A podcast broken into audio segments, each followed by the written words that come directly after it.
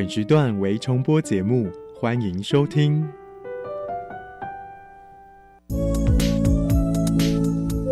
各位旅客您好，本班机即将前往幸福科技岛，祝您旅途愉快。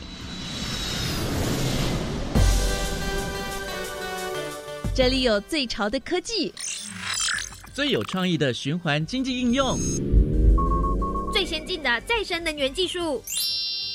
欢迎收听由南英、利明所主持的《幸福科技岛》。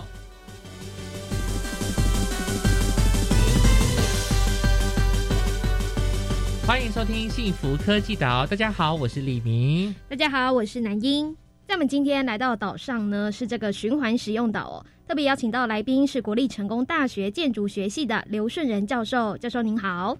哎，大家好。教授，我们知道你一直在投入这个循环材料以及循环设计的研发和教学哦，希望能够透过这个循环经济来打造未来城市。那请问教授，什么是未来城市呢？呃，未来城市当然有非常多的定义。嗯，那么在建筑跟都市领域里面，大家对这个议题越来越感到兴趣。呃，主要有两个原因了哈。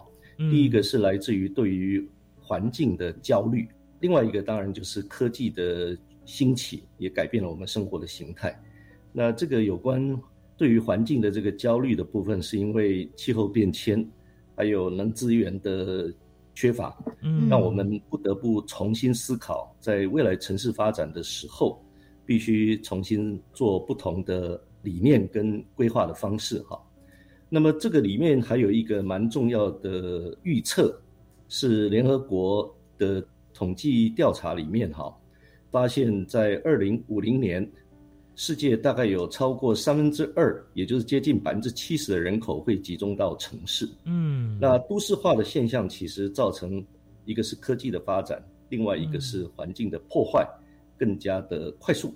是，那也因为都市化，或许我们不得不思考人往都市集中所造成的各种。破坏跟能资源的需求，嗯，大量的提升，对，没错，不管是交通的问题，或者是空气污染的问题、水资源的问题。嗯，都接踵而来啊，所以这个是未来在发展城市过程当中，我们必须面对的非常严峻的挑战。嗯，没错，这样的一个都市化的集中，让我想到了雅加达，印尼的首都雅加达，因为他们的人口太过密集了，听说会下沉，然后必须要再换一个地方，所以这样的这个未来城市就要要解决这相关的问题。是的。这些问题特别严重是在亚洲地区。哦，那因为亚洲的生活形态基本上是比较高密度、人口集中，而且使用分区混杂，比较不像欧美的城市，他们是在这个土地对使用分区上面非常清楚，商业区、住宅区、学校、工业，那我们基本上非常非常混杂，而且土地使用有限嘛，哈，所以就高密度，然后。经常产生非常大的这个冲突，呃，最近的淹水的问题也特别的严重。嗯，没错，哦，这个其实也是气候变迁相关，然后结合这个城市的议题，就是未来呢，好，可能在打造城市的时候是希望比较有规划性的。那不晓得说，像未来城市这个概念，虽然说每个人的定义可能很不同，那这个概念大概是从哪里而来的呢？这个最主要哈，还是从欧美国家他们。特别是小国哈，他们看到资源有限。我们刚才提到，其中有一个蛮关键的事情是，二零五零年，大部分的自然矿产啊，特别是化石燃料等等，都会进入到非常严峻缺乏的状态。都在资源比较匮乏的国家，他们开始意识到这种问题。比方说荷兰、丹麦，那像丹麦的克朗博尔这个城市，它是在。他们的首都哈哥本哈根的西边，大概一百零五公里以外，这个城市大概在一九六零年，他们就开始意识到必须整合所谓的工业跟其他资源的废弃物，能够让它都变成互相可以连接。简单的讲，你家的废弃物会变成我家的宝物。所以，如果我们做适当的能资源的整合的时候，我们其实不需要靠太多的外在来的。材料跟资源，那么他们一步一步拼凑起来，现在已经发展了超过四五十年的这样的循环城市的这个理想。那么在阿姆斯特丹也一样，这多年来推动最快速的应该就是荷兰人。嗯，那么他们透过国家跟民间企业的力量，最近也在打造所谓的循环阿姆斯特丹的这个理念啊。那我觉得台湾，特别是作为一个岛屿，嗯，我们基本上百分之九十九以上的能资源都来自于国外。那么，如果这个台湾能够变成一个永续之岛啊，嗯，呃，变成一个封闭的循环，基本上是最迫切也应该要做的事情。对，嗯，如果说这些问题没有被解决的话，将来这个环境的问题会越来越严重哦。我对这个未来城市的概念，我一听到的时候，我想到的就是说，哇，它应该是很科技、很智能的。不知道说，呃，我们能不能够透过一些科技的方式来达到这些循环经济的效果呢？呃，这是必然要这样做的。嗯，我们刚才在讲的这个。能资源的整合的时候，非常关键的一件事情是物质流的分析。嗯，那么物质流大概可以分为两套的系统哈，一种是农业的循环或者生物的循环，另外一个就是工业的循环。那么在这两套的循环里面，就是决定了我们各种日常生活以及各种农业还有工业生产的体系。如果我们在这个物质流的循环里面，能够借由现在的 AI。还有所谓的大数据的运算，对，我们实际上可以掌握非常精确的物质的来源以及它的去处，到最后每一个环节的循环里面，可以透过这样的方式来进展。那么这个也是过去我们在谈呃循环经济控制这个物质流里面比较困难的一点，但是也因为现在我们具备这样的技术能力了，嗯，所以特别在建筑上面要谈循环营建的时候，我们现在也有。呃，病的系统，我们也有刚才提到的物质流的控制的系统。那么未来这方面的掌握、规划到设计会更加的容易。嗯，那不讲说，教授刚刚提到这个荷兰的例子来讲啊，呃，他们希望打造的是一个循环城市哦。如果说，诶，世界各国没有希尽量能够朝这方面来前进的话，那对于环境可能会有怎么样的一些影响呢？简单的讲，到了二零三零年之后。不少的稀有的金属矿物就会耗竭，二零五零年大部分的天然矿就没得采了。是简单的讲，我们基本上是这一代把下一代的资源把它都用完了。哦，所以呃，各位也可以了解，在二零三零年，特别在欧盟还有比较前进的国家，已经决定不再生产燃油汽车。那么这是一个非常重大的决定，也就是因为刚才提到的自然资源的匮乏之后。呃，每一个国家都必须采取立即的行动，特别到二零五零年，最近欧盟也打开了这个所谓的近零排碳的这个计划啊。是。呃，现在台湾的企业因为要做对外贸易，如果不赶快进入到这样近零排碳的这个措施，那么未来我们的产品是出不去的。没错。所以以台湾这种对外贸易为主的国家，加上再回到我们自己本身啊，实际上是没有任何自然资源的。状况之下，嗯，反过来，如果我们能够透过我们的创新，我们把各种的实验原型在岛内做好，变成一套系统，基本上我们不只是可以跟世界同步，还可以把这整套系统做一种整场输出的。这样的一个对世界的贡献是没错。这个近零排碳呐，哈，就其实像未来欧盟也预计可能会征收这个碳关税的部分哦。所以如果我们没有及时的在企业端这边跟上哦，然后政府呢，哈，制定一些法规的话，其实我们未来出口的产品是很没有竞争力的。尤其我们又是以一个出口导向的国家，哈，这个就是变得更重要的一件事情。那我们也知道说，哎，爱惜我们的资源很重要哦。而且教授也提到一个重点，就是说，哎，你家的废弃物可能就是我的宝藏，宝藏，就好像这一次的东京奥运一样，就是奖牌哦，金银铜牌呢，都是从废弃物里面呢所呃研发出来的，包含了他们的选手村啦，以及他们呢这一次的奥运也是主打非常的环保跟循环再利用哦。这个部分呢，不管是在 AI 或者是大数据，呃，不知道教授你觉得说。说政府呢应该要怎么样去推这些政策，可以让这一些的智能科技呢能够做得更好呢？呃，首先哈，循环经济这个课题已经在我们的政府里面列入五加二的产业创新的前瞻计划。嗯，所以从中央的资源的投入，以及到各个学校，现在每一个大学都有 SDGs 的这个永续循环目标的追寻了哈，嗯嗯，包含课程，包含各种的 project。我认为教育其实是非常关键的一点啊，嗯，因为必须从学生还有每一个市民哈以身作则，开始从日常生活里面来例行我们现在所提的刚才提到的那个愿景，就是循环经济最重要的那个观念是。这个世界上没有真正的废弃物，只有放错地方的资源。哦，所以如果每一个人都有这样的理念，呃，能够把这个物质流把它打通了，所以这个封地循环就有办法做到。那应该最早还是要回到所谓的教育啊。那教育过去比较麻烦，是因为我们是一种线性经济的概念，嗯，也就是采矿、规划设计，然后变成产品使用就抛弃。对而且你使用的越多，矿采的越多，资本家的这个商业的赚的就越多。嗯，那现在这种呃新的 mindset 的改变，其实是一种行为跟生活方式的改变。那我认为最重要应该是从小学生一直到中学生到大学生的教育开始。那么搭配的这个专业的部分，也就是说，不管是在建筑系、材料系、土木系、水利系、环工系。甚至到人文系所哈，嗯，呃，过去都比较没有把这样的理念放到课程啊。如果有机会，实际上应该，呃，在每一个呃学域里面哈，都可以加注这样的理念。举例来讲哈，在过去当设计师或建筑师，盖一个房子哈，是希望百年不拆的，嗯，可是现在马上碰到一个问题，就是碰到生命周期建筑物。可能十年、二十年，甚至我们现在碰到的老屋都要改造，所以把它全部敲掉，变成是营建废弃物。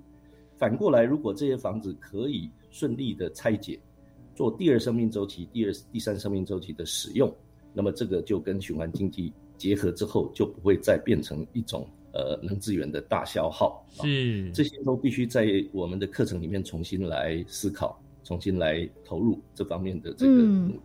那究竟呢，在成功大学建筑学系哈，可能会带出哪些相关的哈，结合循环经济还有未来城市这些概念呢？融入在课程之中，让学生有所学习。那更多的相关精彩内容，我们先休息一下，待会回来呢，后再继续请刘顺仁教授跟我们来做分享。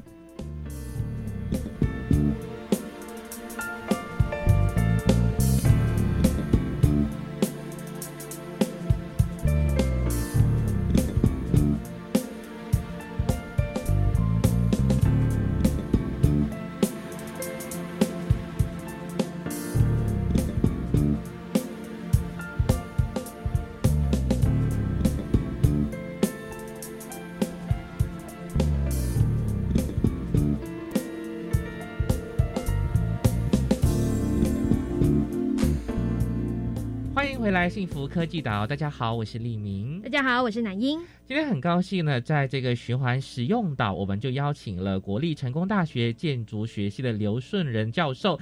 刘教授，你好。哎，两位主持人好。是，那上段访谈当中，教授有提到说，哈，就是我们要怎么样可以来，哈，就是推动这个未来城市还有循环经济的概念呢？当然，最好就是从教育做起。所以呢，就要请问一下教授哦。其实我知道呢，哈，教授在学校有成立一个 C Hub 成大创意基地哦，还有一个 College Ten 的未来学课程哦。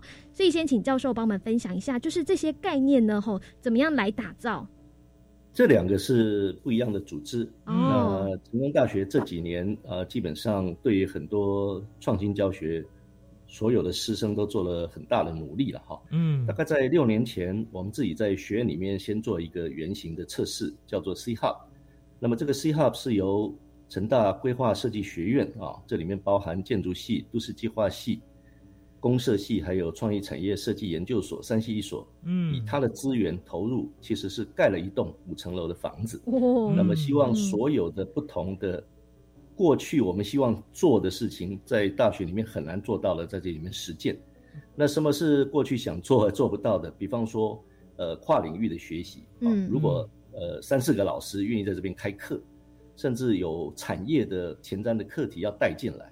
是不是有机会大家在这里面共创合作？嗯，那另外就是我们在过程当中也希望能够跨到外院系。大家都知道成大有，呃非常精彩的九个学院啊，嗯，呃，市农工商啊，大概都包含，还有医学院。所以在过去 C Hub 的实验的基础之下，那么在两年前，呃，由苏慧珍校长就提出了这个 College Ten 的概念啊。嗯，那为什么 College Ten？是因为刚才提到有九个学院，所以 College Ten 的意思是用 X，那 X 是罗马字的这个十，所以成大其实没有第十学院，但是我们这是一个虚拟的，大家都可以共同参与的第十学院。是，同时 X 也是一个代号，只要有今年度。最创新的课题，任何学院都可以出面来主导，所以呃，我们规划设计学院跑第一棒，也是因为有过去这五六年来的 C Hub 的基础，那么也因此哈，就先提出了所谓未来城市的这个概念。那未来城市的这个主题里面包含了智慧城市，嗯，循环城市，AI robot 机器人啊，无人车以及长照的这些课题。是那么从规划设计学院的老师们，呃，负责主导开课，那么就在邀请其他外院的老师，包含电机系、资工系啊，还有这个材料系、人文系所，甚至医学院的老师，再加上外面的业师啊，共同组成了一个教学团队。嗯，然后学生也不只是院的学生，也包含其他外院的学生，所以是一次非常大胆创新的实验。是，然后也觉得非常精彩。那么，特别是过程当中以 project 为 base，那就发展出很多，同时学生也是 teamwork，那就发展出各种不同的课程的模组啊。现在已经呃也算告个段落。嗯，其实真的，我光是从网站上看到这个 C Hub 创意基地的介绍跟影片呢，我觉得说，哇，我也好想当成大的学生，然后就是好幸福哦。那老师可以请你介绍一下这五层楼的建筑的内部的建构吗？以及呢，呃，是不是学生都可以租借场地来使用呢？是的，这个 C Hub 是一个非常大胆的创新实验基地。哈，刚才提到。基本上，一个老师能够在他的课程里面完成事情，是不需要来到这里。嗯，换句话讲，当一个老师要 cross 跟另外一个老师合作的时候，他就可以开始进入到这个 C hub。那么第二个是我们如果想要跟产业结合啊，那过去几年我们呃非常幸运的得到呃永丰鱼造纸公司，还有中华纸浆厂、哦，奇美 Next Gen，嗯，呃元泰科技等等哈。非常重要的一些呃产业界，他们也希望发展各种前瞻课题。嗯，刚才提到的循环经济的课题，呃，循环材料的研发，大概都是在这个基础之上哈，跟这些产业做实质的合作，不只是产生很多的设计的产品，嗯，基本上也得到非常多新的 know how 啊。比方说电子纸啊，这个新的材料是在 MIT，呃，Media Lab 在一九九年代发展出来。但是我们台湾的企业直接把它买下来，嗯做新的研发。那这个元泰科技的负责人，他们最希望的是能够进入到所谓的营建产业啊，它不只是用在生活用品里面，像 Tech 当做是一个显示器，它是不是可以变成我们建筑的外表皮，或者我们室内的装修？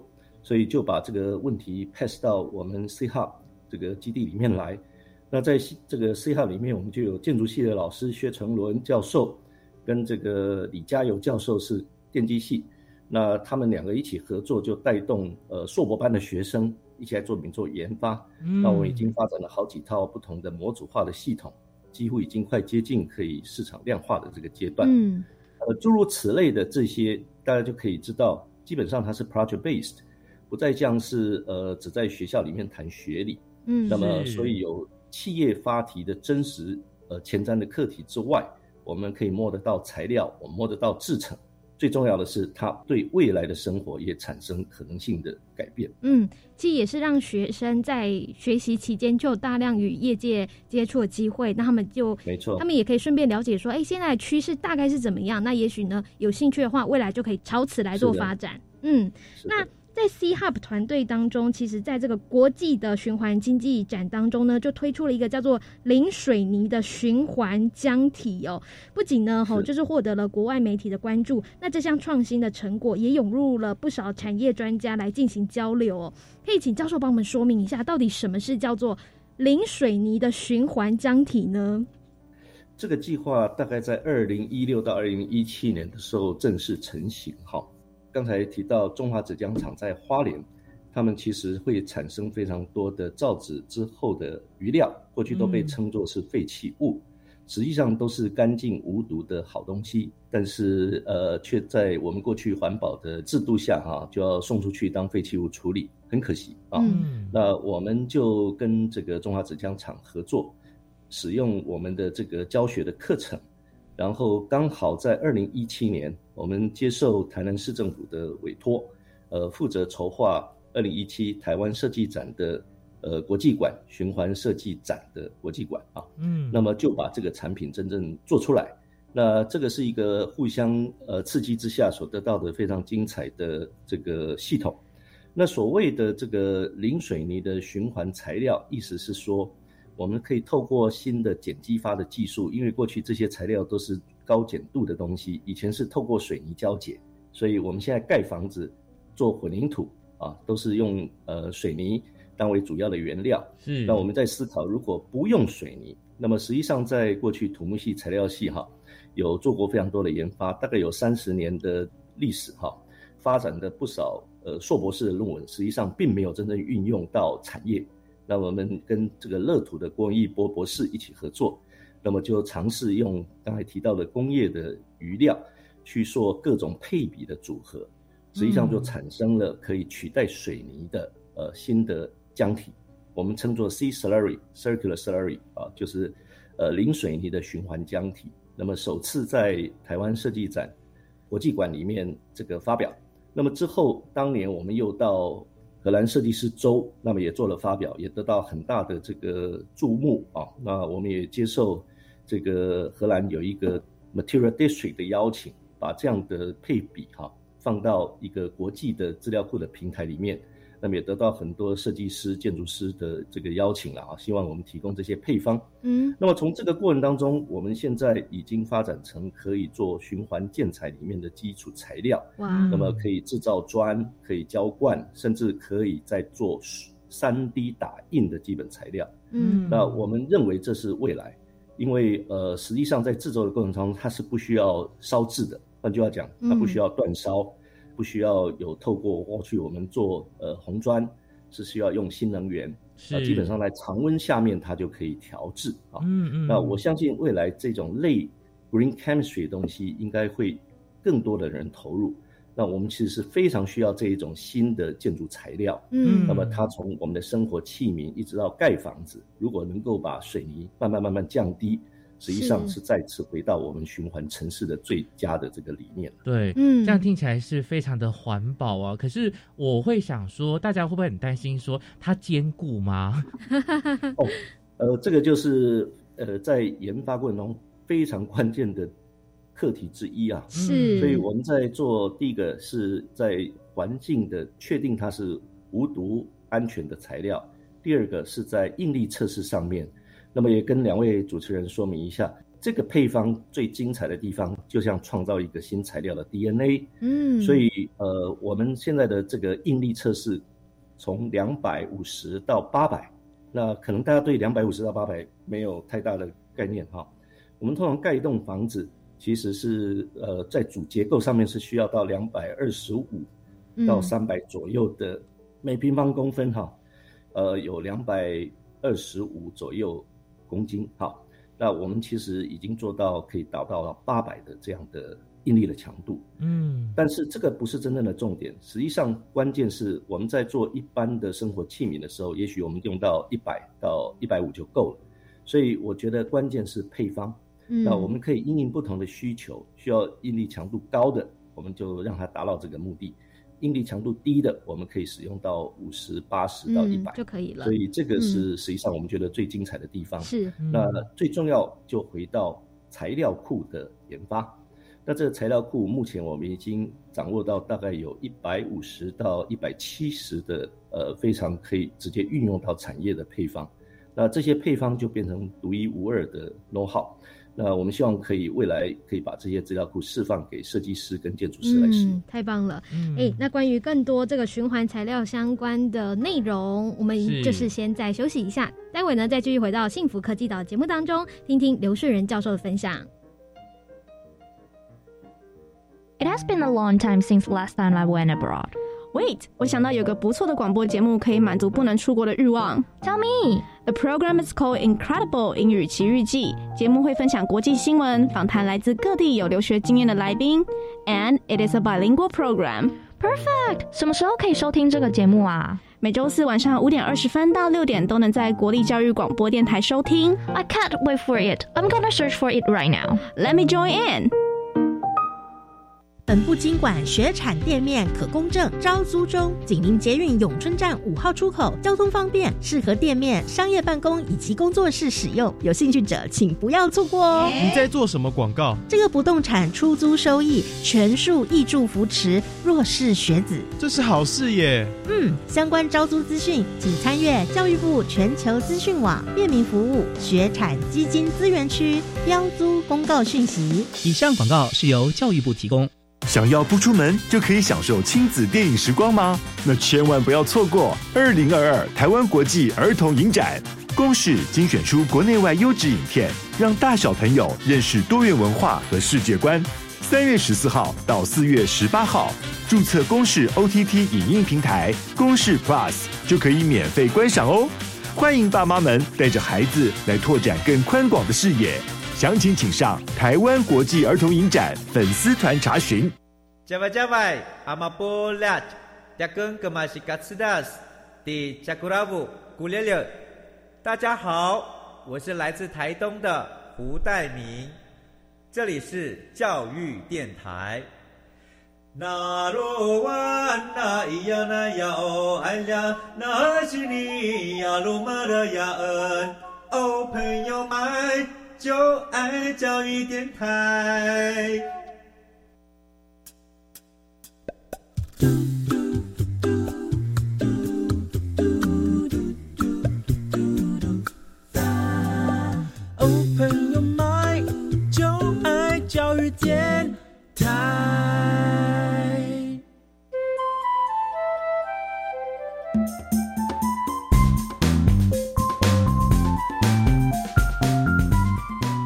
欢迎收听幸福科技岛，大家好，我是李明，我是南英，在我们这个岛上呢，好特别邀请到的来宾呢，还是国立成功大学建筑学系的刘顺仁教授，教授您好。两位主持人好，各位听众好。嗯，就是我们想要请教授呢来多介绍这个课程啊，就是 College X 未来学课程。因为我们知道呢，成大呢除了这个 C Hub 的创意基地以外呢，还有一个未来学的课程哦。这个未来学的课程呢，谈的当然就是跟循环经济、跟未来城市有关。可是呢，要跨领域学习，我觉得会不会难度很高呢？呃，答案 yes。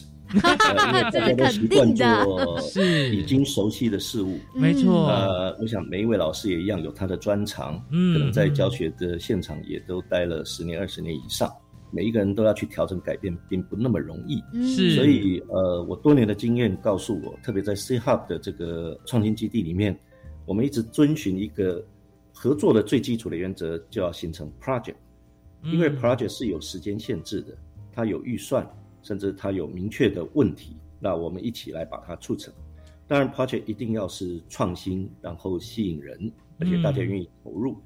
所以在这个基础之上，我们的 College Ten 未来学这方面的课程，主要是遵循这样的原则，project based。嗯，所以我我们在整个形成的过程当中，就有自己院里面的老师，包含建筑系、土地系啊、公社系，然后我们也很幸运，在成大的这个大家庭里面。我们有环工系啊，比方说这一次是环工系的陈必胜老师的参与。我们还有业界的业师，像乐土的郭文义郭博士。那在 project 的部分也非常幸运了哈，刚好台北的空总当代文化实验场，在那个时期正准备要做拆围墙的动作。嗯，那么在这个关键时期里面，我们有幸参与。那大家回来想。诶，既然要拆围墙，那这么多围墙就变成营建废弃物，那未来拆这些老房子，又更多的废弃物往外送。如果我们要谈循环城市，台北大安区是一个非常好的地点。哦，那能不能画拆围墙当做是一个艺术行动计划，然后来做一些实验的课程？那么我们的 College Ten 的这个循环城市的课程，呃，非常幸运就搭接到空总的当代文化实验场的这个计划。呃，我们就提出了一个新的构想：我们如何从拆围墙、拆房子里面学习盖房子、设计新的房子？那这些材料能不能变成循环的材料，让老师、学生可以一起共同学习？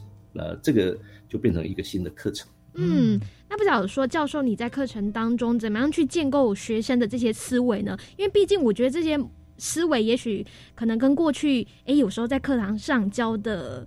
嗯，比较一般的这样的一些知识性的概念，也许会比较有所不同哦，因为是一个比较新的这个知识，所以像教授的话，会怎么样去带领学生呢？没错，特别在循环经济谈的是非常 holistic approach，意思就是说它非常全方位，几乎什么都要学。如果我们再像以前一样，呃，上 lecture 的课，然后考试，那么我想效果一定会非常差。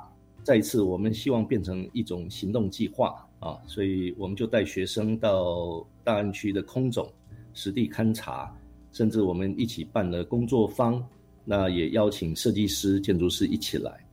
啊，在课程的安排上面，我们提出了教学的三部曲。嗯，那么让学生还有参与的设计师，甚至是空总的合作同仁们，带有一个概念，这所谓的三部曲是从 urban mining 都市采矿当第一个阶段，第二个阶段是做 material bank。建材银行，那么第三个谈 future living 就是未来生活。那这个三部曲的第一步骤，当然最重要的是把都市当作是一个矿源。我们生活废弃物，比方说咖啡渣、呃保特瓶，现在已经大家都习以为常，知道是可以回收的。那我们生活用品里面，甚至我们使用的各种的器皿，是不是也有机会甚至升级回收，变成是材料？那么在这一次实验里面，我们就开始带动学生一起去理解，甚至在空总的工作坊里面，我们大家一直在空总的现场直接做都市采矿啊，去理解体验，连树叶还有泥土都有可能是被我们拿来当做使用的一种原生的材料。嗯，那么接下来就非常重要是建立资料库，那这个资料库本身就希望分门别类。甚至因为有材料的研发，所以有配方等等。那么真正建立所谓的 material bank 材料银行的这个概念，到最后，呃，让大家都可以发挥的时候，就是每一个人都根据他个人的生命经验、生活经验，呃，去做未来生活的想象，把这些材料真正做成，也许是简单的生活用品，啊，或者是另外一种新的材料，可以直接融入生活。那在跟空总合作的过程当中，最后是由交大建研所的何正环老师啊，他带领的团队，最后在空总角落拆围墙之后，变成是一个新的公共艺术的入口，嗯，叫做循环之环。那么使用刚才提到的那个零水泥的浆体，打造了一个非常漂亮的一个圆形的，类似像亭子的入口，那也可以让民众在这边休憩，同时也改变了那边的景观。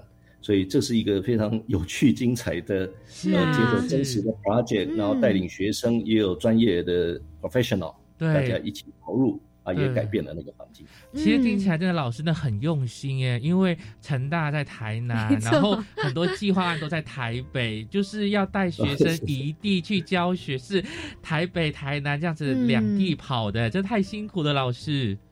对，大家都很开心。对，校外教学是，对，校外教学大家都会非常开心。对，而且非常，而且离开台南，离开教学的现场，会给我们更多的新的外在环境的刺激。对，这个也是一般在教室里面学不到的。对，而且非常的强调这个守住。但是我比较想要再继续问的就是有关于都市采矿。那请问在采矿的部分，是否会包含这个老房子或者是古迹修复呢？而实际上，在文化资产保存的过程当中，特别在台南市哈萧垄地区，我们台南市政府文化局已经建立了一个老房子的建材银行。嗯嗯。那么大家可以想象，以前的日式宿舍哈，它基本上都是模组化、可拆解的哦。比方说，我们的屋屋顶可能是木构的行架，屋身可能是雨林板，那我们的柱子、梁等等，其实都是部分，比方说榫接或者是呃锁螺丝。那这样的组构的方式，其实定义了日本人在台湾这五十年的一种生活形态。嗯，那很多的老房子都被拆掉了，那其实也可以变成是废物。呃，但是在文化资产保存里面，就把它的单元，比方说整个物价还非常好的话，就整组的拆除之后，那么也许百分之九十都坏掉的房子，它可以变成是材料银行里面的一部分，可是它可以。再还原回去造就，另外，比方说它百分之七十坏掉，需要百分之三十的修复，它可以再还原到另外一个地方，造就另外一个老房子的再生啊。所以这个实际上在文化资产保存里面，特别是日式宿舍木构造建筑，已经实行了多年。那我们现在碰到的问题，就得回到在一九呃五零年代以后，台湾开始面临到老屋要拆除。那这个老屋要拆除，里面非常多是水泥，甚至是砖造的房子。嗯，所以在这一次的未来学里面，以及真空总的合作里面，红砖就变成是我们想要当测试实验的一个重要的材料。嗯，那么我们也因为有这个计划，就把红砖当做是一个主题。嗯，那么这红砖再加上碱激发的这种科技啊的处理的方式，也创造出另外一个非常有温暖。甚至带有这个粉红色泽的漂亮的材料，那么它可以还原做升级回收之后变成新的材料。哇，粉红色，很梦幻。对呀，把红砖然后变粉红色，可以打造粉红小屋。女性很喜欢。对，是的，是的。然后接下来你可以再用浇灌的方式，甚至可以用三 D 打印的方式。我们最近也一直在试三 D 打印出来的，透过红砖粉。再去混其他的材料，比方说花莲的这些大理石材厂，嗯，他们的边材废弃的不使用的石粉，那么也产生非常漂亮的新的材料哈。这个都是运用现在的新的科技，然后三 D 打印、自动化、模组化，未来可能形成的营造的方式。对，所以呢，相信在这个 College Ten 未来课程当中呢，学生有非常多的学习哦。那帮助这个合作场域呢，也有很多的收获。那不晓得说接下来可能在教学上面呢，呃，教授可能会有怎么样的规划吗？我们目前是想再继续花莲。因为花莲是我们开始做这个循环经济的开始，嗯，然后它又具备非常精彩的条件啊，比方说花莲好山好水，是，那它虽然过去有几个水泥厂，还有中华纸浆厂，但是这些厂都必须回到循环的厂房的规划了，做成一个零污染的一个新市镇的发展啊，所以我觉得花莲非常棒，而且它有十万的人口左右，实际上也许有机会。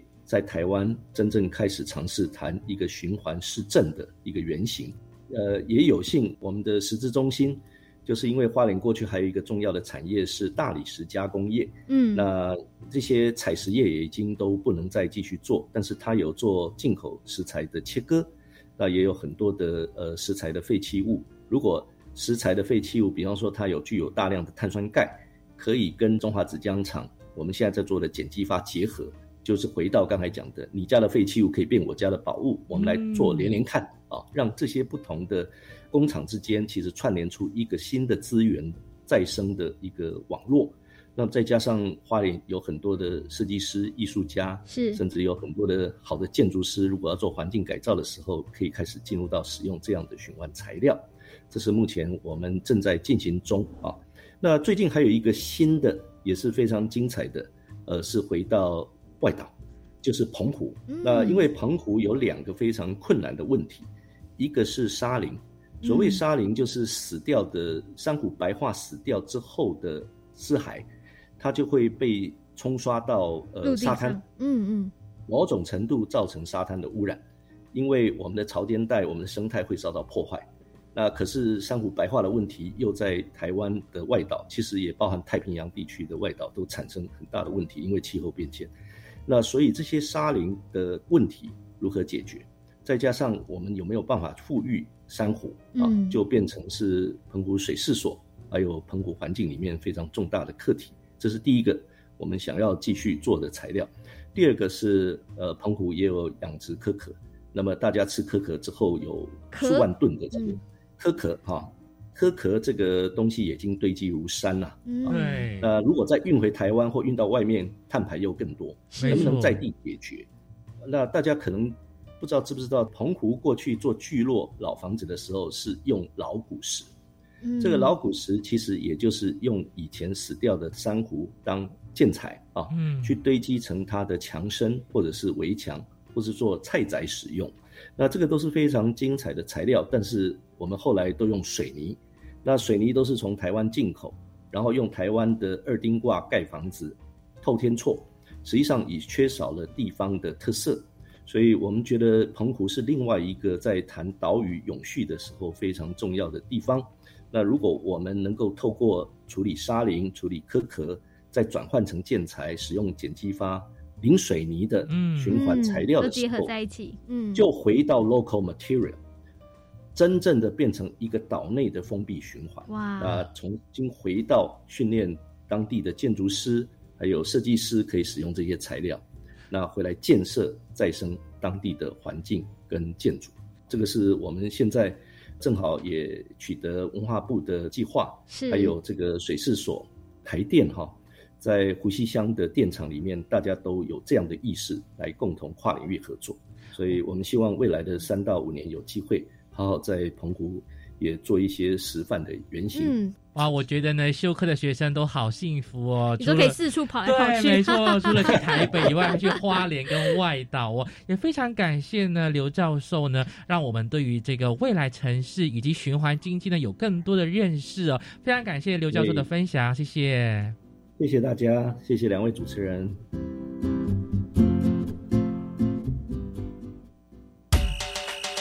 请你跟我这样做。我会跟你这样做。欢迎加入绿能示范岛。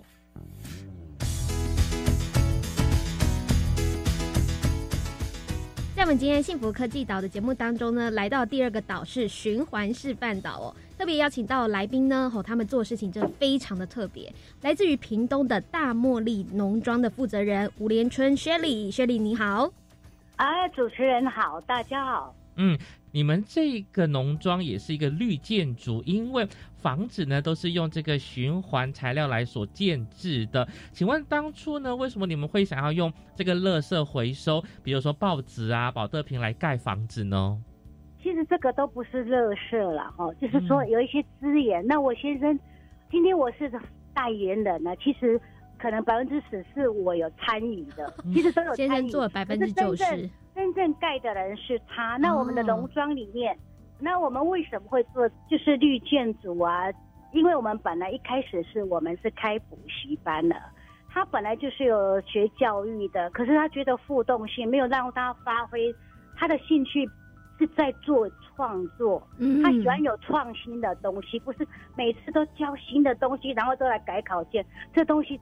不是出自于他想要做的，嗯，那我们后来就是买了一个地嘛，一个地就是一个都没有人想要要去的地方，嗯，人家说鸟不生蛋的地方，所以他就给他开发起来的。慢慢他每天在工作，那他在盖房子的时候，他有一天他的学生来，他说：“哎，你要想要用什么当墙？”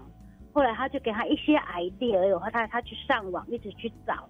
自己去做，然后碰到问题了就去解决，然后就变成每次变，每次变。就 我们家的建筑其实六七栋建筑，每一栋都不一样。哇，都用不同的材质哦。啊，材质是一样，可是它的变化不一样。你盖房子必须要有一些东西结合才会漂亮。嗯嗯，对，我们家虽然是报纸盖的房子，可是它有的是用玻璃，哦，有的是用铁。有的是用木材，那它的造型都不一样。不过这七栋房子都是用这个绿建筑，用用循环的材料作为主题的。我比较好奇，用报纸做的报纸砖块是怎么样做出来的呢？你要用非常简单的思考去把它想说，为什么报纸可以盖房子？首先，我们用报纸跟水泥，一般的水泥就好了，还有水，报纸一。水泥一水十一比一比十的比例去把它混起来，混起来以后把它做成砖子，那我们一般盖房子是不是用砖子，或是用混凝土？嗯，在台湾应该大部分是这两种嘛。嗯，那你就把它想成我们是叠砖子，那我们是用纸砖这样子而已。那你其他的结构都是要一样。嗯，对对对，就是你的肢体是要一样，你不能用这个纸砖去做你的肢体哦，因为我们这是有结构的房子。对对对，了解。那这样子一栋大概几层楼的房子？需要多少的报纸？这个东西很难盖。他说一百零一楼，你要盖几楼都可以。我们这个东西要很正确的观念，它只是当墙而已，嗯，它不是主结构，所以你盖多少楼都没有关系。然后要多少砖子？哎，你你的墙这个很难去算，因为你必须要窗户，你必须要一些装潢。只要是说它的结合必须要很坚固，不然台风一吹啊什么，人家问说那台风下雨有没有关系？我先生都跟他讲说，大茉莉不会下雨，为什么呢？房屋里面不会下雨是吗？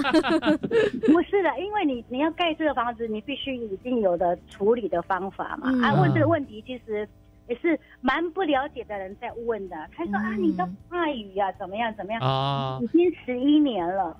房子还是非常的坚固。我懂你的意思了，就是说在盖房子的时候，本来就会考虑到这个防水的问题啦，所以在盖这个房子本来就不会有这个呃水会渗进来的这个可能性。那我再问一个问题啊，就是除了报纸以外呢，还有一个保特瓶，那保特瓶的功能又是什么呢？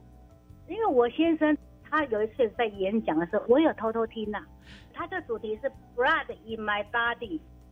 就是说，他的身体里面流了回收了，recycle in my blood。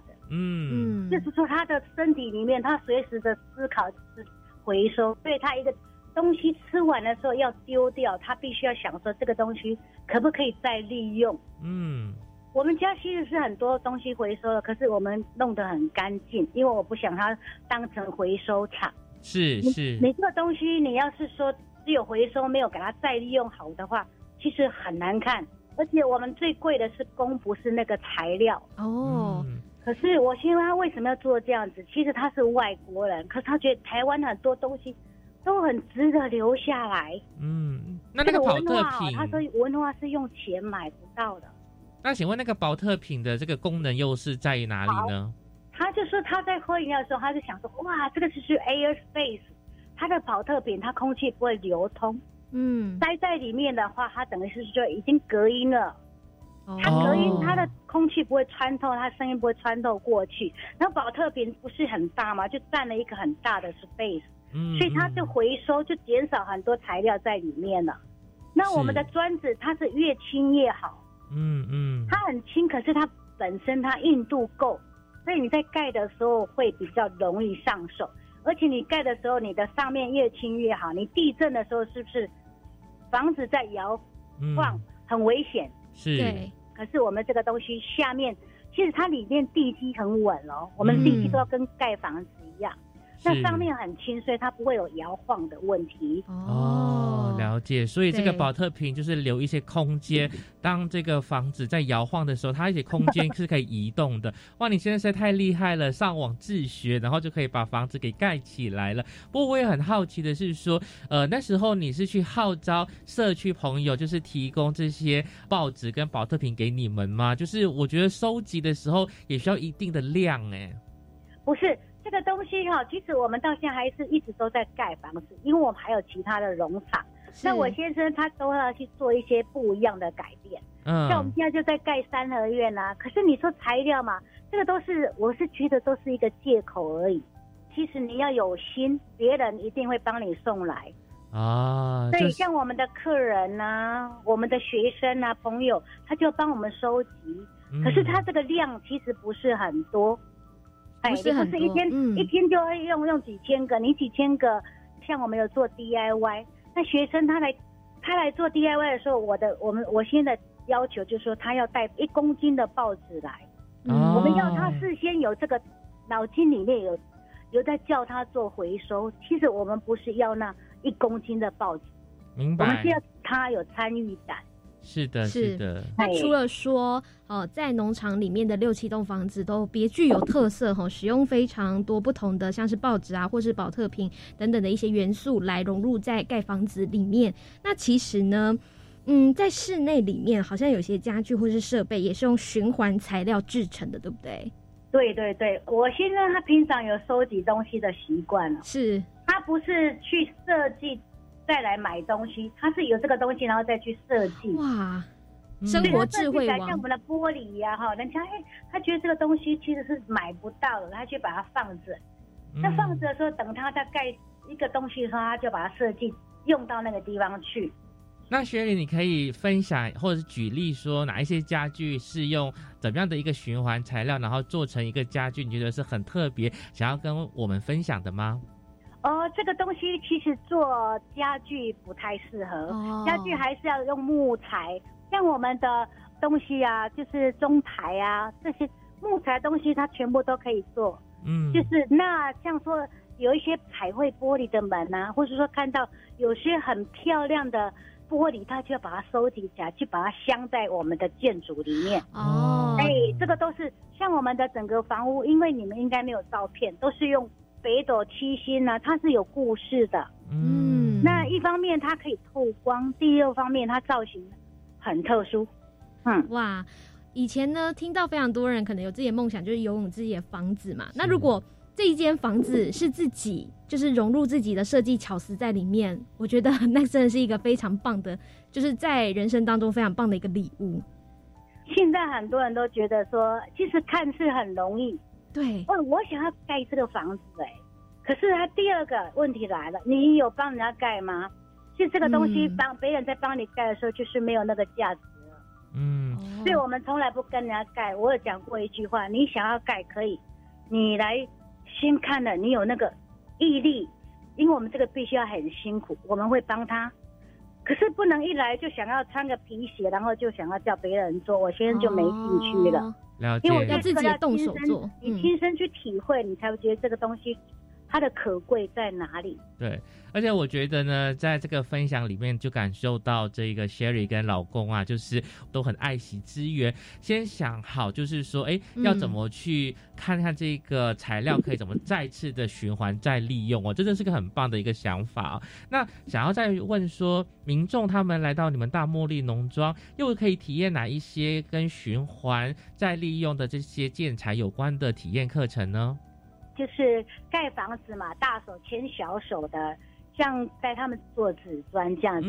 那要是说很想要盖房子，怎么叠怎么那个的话，因为我觉得这个东西有很很多人都会有一些误解啦。对，因为我我要看他是什么情况，要想学什么，像我们做一做，带一带，再打掉，再毁掉，我就觉得那就是一个再度污染。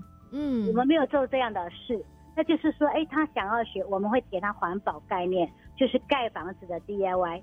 那第二个 DIY 就是做披萨 DIY。嗯，这个是给好，就披萨，因为一定要吃。我们没有分小朋友跟大人。哦。我现在非常在意哦。他说为什么都小朋友来没有大人？因为他觉得这个 DIY 就是一定要教大人。嗯。对他不能说一个妈妈骑摩托车带两个小孩子来，他可能不会接受这种 DIY。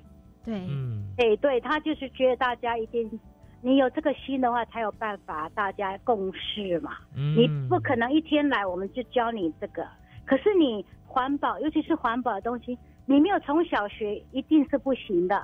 嗯，你就一一直在浪费，一直在丢东西。那你要是说家里面的人一起来的话，你就可以达成这个你想要的。我们不是教你盖房子，我们是教你怎么去做环保。对，从生活当中做起，尤其家庭里面是一个很好的教育场所。对对对，这就是给他一个 chance，就 chance 就是说，哎，你有机会来我们这边是没有玩哈，然后顺便说，哎，我们不只是只有盖房子，我先生他的彩绘做得非常好，是，他就任何一个瓶子给他，他都可以做风铃，非常好听的。哇，嗯，那一个东西到他手上，他可以可以变出东西来，化腐朽为神奇，嗯。你说环保再利用其实很广嘛，你要做什么都可以。可是我们是一个很大的观念，就是说我们在教你做回收。嗯，哇！那你长大以后再去怎么把它利用。是哇，呃，好像变成生活的魔术师哦。那在这边呢，非常感谢呢大茉莉农庄的负责人薛丽呢，跟我们分享啊，如何用这个回收物来盖房子啊。那非常感谢薛丽的分享，谢谢你。